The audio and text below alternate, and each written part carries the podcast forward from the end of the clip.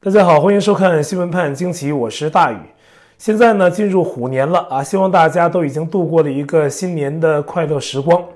那这期间呢，也收到不少观众朋友的新年祝福，谢谢大家。那做节目啊，永远不是我一个人或者是一个团队的事儿，是我们大家彼此的事儿。从节目的首播，每一期节目的留言互动，到大家对各个社交媒体平台的追踪，以及给我的来信啊，都说明。大家是这个节目自古以来神圣不可分割的一部分。哎，这句话怎么感觉怪怪的啊？哈，总之啊，谢谢大家。我在准备节目的时候呢，还是美东时间的大年初一啊，给大家拜年了。啊，这个新年期间呢，大家肯定是收到过不少祝福。那中国足球队呀，也有个新年愿望，就是呢，在大年初一跟越南队的比赛上，不给全国球迷添堵。啊，还好，中国足球队做到了啊！我们也真的该感谢中国足球队员们的努力。有朋友说呀，大宇，你是说笑吧？啊，中国队不是在大年初一一比三败给了越南队吗？是，没错。但是呢，我想对这样的朋友说啊，你实在是没搞懂中国足球队那句话的真意啊！他只要不是零比八败给越南队，就是没添堵了啊，就是成功了。不是还进了越南一个球吗？啊，而且呢还只被对方灌了三个球啊！这对国足来说呀，已经不算添堵了。我看有的球迷把电视都给砸了啊，这反应实在是太激烈啊！国足还可以再输啊，可是电视没了，作为韭菜的你还有钱再买吗？啊，就算买得了，那不也是得花自己的钱买吗？所以啊，真的不应该啊，得消消气。其实呢，说来呀，越南队本身也是支亚洲劲旅啊。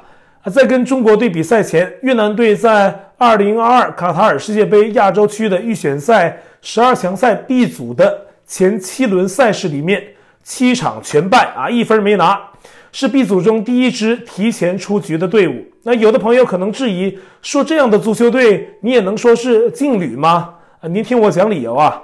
此前呢，有中国话的媒体报道说，越南队比国足还弱啊，简直是鱼腩。中国队因此在迎战越南队的时候啊，摆出了一套全攻击的阵容。结果呢，人家越南最后不仅捍卫了云南的尊严，赢了球员平均薪资跻身世界顶级的国足，而且打进了三粒入球，也在此役之后啊，令中国足球队彻底无缘了2022卡塔尔世界杯。而且本次比赛之后啊，越南总理范明政给每个越南球员都发了红包，就说明啊，他对比赛结果还挺满意的。而且呢，越南队此番是第一次打进十二强赛，就能击败是几乎是亚洲地区发钱最多的中国足球队，这都能说明越南队证实了自己的能力了啊！根据二零一九年的数据，人家日本足球队啊，在国内职业联赛的平均薪水才三十二万美元，而中国队员在国内职业联赛上平均薪资超过了一百二十万美元。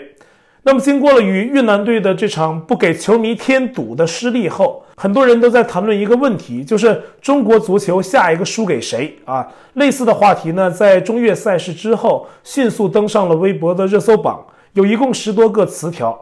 但这个事儿啊，前中国足球队员范志毅啊，早就给出了答案。部门职能部门一一届一届一届换了多少个足球协会主席了？改过不了，换汤不换药啊！再下去我要输越南了。你泰国队输完输越南，再输缅甸，现在没人输了。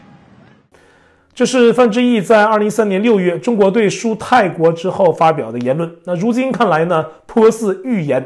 而且呢，当年中国足球队输的还是泰国青年队，以一比五落败。今年中国队还接连输给了叙利亚队，也都一直引得中国球迷愤怒。体育运动啊，这本来应该是从个人兴趣出发，那慢慢的呢，有天赋的、刻苦的就能够出成绩，主要是凭个人意愿发展的。但在前苏联还有中共这些共产党国家，就变成了一种所谓的举国体制，砸大钱，在全国各地挑人，然后呢集中训练，变成奖牌机器。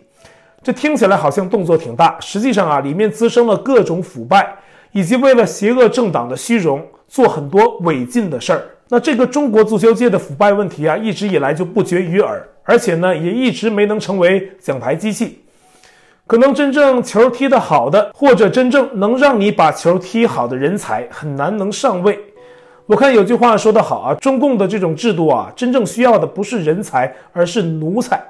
不仅体育界啊，别的领域也都差不多。我今天呢还看有网友在分享一个小故事，说国内有个清华大学以及普林斯顿大学毕业的高材生啊，叫严明，很有水平，在世界生物学领域啊都很有建树。两千零七年到二零一七年还在清华大学任教，但是始终没有成为中国科学院的院士。后来人家不在中国了啊，去美国发展。结果很快呀，就成为了美国艺术与科学院的院士。正常体制下，人才呢能够崭露头角，而非正常的共党体制啊，只有奴才才会有更大的舞台。你是人才，但你不够奴性，可能会被压抑。我们刚才提到啊，我们说中共在体育方面是所谓的举国体制，目的是培养奖牌机器，为政权做包装用。那么实际上，中共承办大型的体育赛事也是一样，目的不在于比赛本身，而是包装。你要说现在这种国际赛事确实有给主办国家或城市做宣传的作用，但是在其他国家那是量力而行的，而且呢，多数会如实报告开销，但在中国就不是。以前二零零八年办北京夏季奥运会的时候啊，中共的整个开销就大得惊人。刚刚结束不久的日本东京奥运会花销预算是三十三亿美元，而两千零八的北京奥运啊，花费达到了四百二十亿美元，是一九七六年到两千零八年间啊所有奥运会开支总和的百分之四十三。甚至啊，北京国情内参首席研究员龚胜利曾提出的数据是，两千零八年北京奥运的直接投资是五百多亿美元。但还有各个省的维稳呐、啊、边检等等的啊，加起来呢，他估计超过了一千亿美元。但中共官方公布的数字啊，当然都修改过啊，不会把这些实际的数字透露出来。那么二月四号啊，北京冬奥又要开幕了。那么中共官方报告，那总花费应该是三十九亿美元。但是呢，美国媒体商业内幕调查发现，官方的统计遗漏了几十个项目。包括一些大型的项目，那实际上啊，仅在北京延庆区建设的多个冬奥场馆，花费就已经是三十多亿美元了。而在张家口还有五十个跟冬奥相关的项目，其中包括四个竞技场馆，而且呢，围绕这些奥运场馆呢，中共还投入大笔金钱在各式的交通项目上，比如专为冬奥建设的北京地铁线路啊，新的高速公路。此外呢，一些旧场馆还有设施的翻新以及各种隐形费用，也都应该算在此次冬奥的总开销里面。北京市的鸟巢啊，本次冬奥也会用到，就进行了翻新。而为制造冬奥蓝，当局花费了大量控制天气的费用。延庆和张家口那些人工造雪项目等等啊，这都是烧钱的。所以呢，商业内幕调查发现，冬奥的直接投资少说也有三百八十五亿美元。这又是中共当局公开报道的十倍，而围绕冬奥啊，中共展开的维稳措施也同样是劳民伤财。防疫的清零手段现在几乎跟维稳是划等号啊，美其名曰防疫，其实就是维稳，对象是受影响地区的全体民众。例如北京和天津啊，以疫情为由呢，发布了禁止人员流动的具体管理办法。北京要求啊，北京人没事儿别去天津啊，天津人呢没有必须的也别到北京去。京津的通勤人员呢，最好是就地办公。天津也出台了类似的规定，要本地人非必要不流动啊，就地过年。人权活动者胡佳对美国之音说：“冬奥一词已经在中国成了仅次于习近平的敏感词。”他本人呢已经被公安警告，说别说不和谐的话，尤其别跟冬奥有关。胡佳说呢，据他了解，当局对所有异议人士、人权活动者和公知。都做出了类似的警告，而疫情呢也来得不早不晚，刚好在北京冬奥到来前夕，在北京扩散开。那么一月三十一号的除夕夜，北京朝阳区的安贞街道内又多了一个高风险区。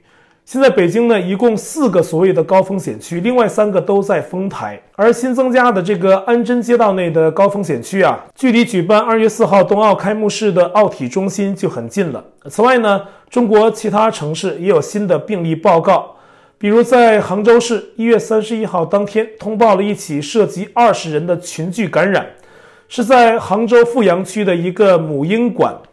其中啊，至少有九个婴幼儿确诊。大陆媒体报道说呢，有几个没断奶的孩子啊，已经被单独隔离到只有十平米大的杭州市西溪医院的隔离病房。那些穿着隔离服的医护成了照顾他们的人。而杭州市在年前呢，还发生过用四百辆大客车啊拉走整整一个小区上万住户的极端事例，拉他们去外面集中隔离。那中共啊，针对疫病的严厉清零措施，对其自身经济也是有伤害的。而经济的运行情况，直接关系到习近平的连任。美国国会的美中经济审查委员会啊，一直在关注中国经济政治局势的发展。在今年一月二十七号一场有关中共二十大的会议上啊，谈到了一个很深刻的问题。在会上啊，有专业人士分享说，中共最高领导人的产生是党内政治斗争的结果。但是呢，习近平的权力集中模式是近几十年来所没有的，中共党内很难有人能对他的地位形成压力。但是呢，习近平在二十大上可能被迫转移权力的唯一前提是出现令党内普遍争议的严重危机。专业人士在现场举了两个例子啊，一个是经济危机，那另一个呢就是武力攻台的失败。相反，如果没有这些严重危机，习近平得以继续连任的话，那可能到二十大，他都不一定会明确指定接班人。而被认为是中共御用专家的流氓学者金灿荣，也在最近谈到了武统。照他的意思啊，习不会在二十大前搞武统，而是在那之后。他说呢，今年秋天二十大开完之后，那武统将推动成一个现实，并且他把可能的时间指向了二零二七年，届时。中共军队建军呢，是所谓一百周年了啊！中共的这个武统准备啊，也将进一步完成。那金灿荣啊，甚至放话说，中共军队在中国沿海一千海里以内都可以击败任何的美军部队啊！这是典型的吹牛不计成本。台湾专家苏子云就评价说，金灿荣是夸大其词，其实呢，也是变相的给习近平连任啊起到了一点点的煽动性的造势作用。不过呢，一直炮轰习近平的美国大左派金融家索罗斯提出了习近平连任的四个危机，除了涉及经济的房地产危机之外，还有疫情扩散、出生率下降和党内斗争。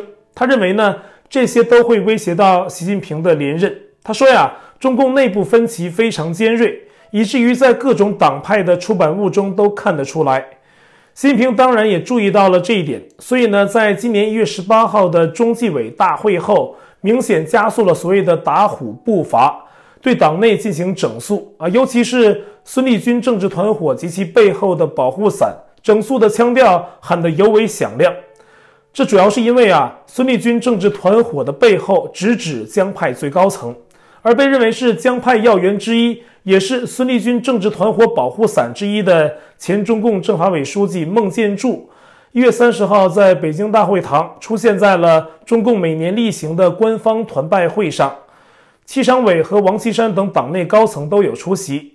那么，两千零七年，孟建柱担任中共公安部长，当时孙立军就是孟的重要副手，受到了着力提拔，他是孙立军仕途上一个很重要的人。希望之声等等海外中文媒体报道啊，孟建柱在这次团拜会上，眼神经常瞄摄影机的镜头啊，跟别的很多中共领导人的这个所谓淡定的表现啊都不太一样。而中共高官在出事前呢，往往外界从表面上看不出什么大风大浪，但是小船被掀翻呢，往往都是一夜之间的事儿。所以呢，孟建柱的安危是接下去的一个关注重点啊。那么。今天是二月一号了啊！去年的今天，缅甸军队发动了政变，囚禁了翁山素姬等缅甸政府的领导人。那至今呢，缅甸仍由军方掌权。在缅甸政变一周年之际，缅甸主要城市的街道都是空空如也，很多店铺呢也都关门了。这是缅甸人发动的无声抗议，继续向军政府示威。根据美国媒体的一项统计啊，缅甸至少有一千五百人在反抗军政府的过程中丧生，而这个呢，我想应该还只是统计到的局部，应该还有更多人丧生。那么翁山苏姬呢，现在面临多项指控罪名，很显然，军政府想对他进行重判。接下去的二月十四号还将有一场对翁山苏姬的审判啊，指控他在二零二零大选中操控选举，但这一指控啊，很多缅甸人都不买账。他们继续采用各种办法抵制着军政府的统治。军方也在一月三十一号宣布啊，所谓的国家紧急状态会再延长半年。那实际上啊，就是掌权仍不稳啊，得不到缅甸的人心。紧急状态就是缅甸版的维稳啊，要持续强力打压全国各地的反抗民众。好，今天呢，我们的节目就先到这里啊。我在 Telegram 上面的官方公告群是 T-me 斜线大宇 News，观众讨论群是 t w 斜线 x w p a j q 下划线 US。节目信箱是 x w p a j q i g mail dot com，还有我的会员网站，网址是大宇 u s dot com，。也欢迎您订阅本频道，并点击小铃铛，获得节目发布的通知。那感谢您的收看，我们下期节目再见。